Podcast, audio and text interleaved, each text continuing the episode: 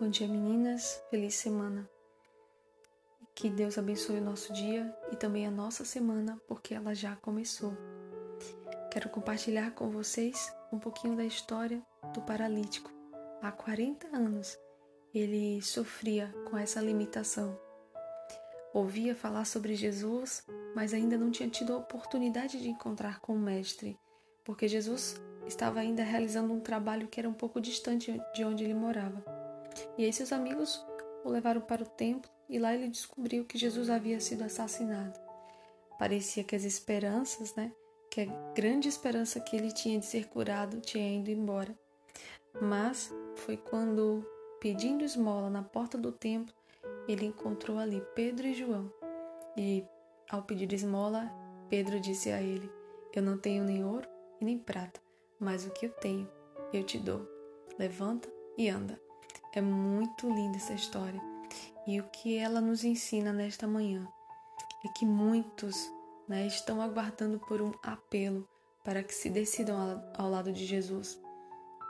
Dentro de toda essa história do capítulo de hoje, nós também percebemos que quanto mais as pessoas rejeitam a influência do Espírito Santo, mais duro se torna o coração.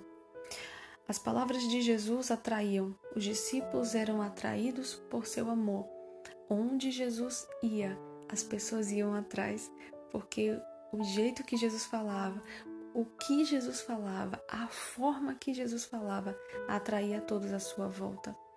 Os discípulos sabiam que Jesus estava diante do trono de Deus como seu amigo e salvador, e sentiam que a sua comunhão era maior do que antes. Interessante é que Jesus morre e volta para o céu, e mesmo após esse fato, mesmo após a morte de Jesus, mesmo após Jesus ter deixado-os aqui na terra, o amor deles era ainda maior por Jesus, porque agora eles entendiam o que de fato Jesus ele veio fazer aqui na terra.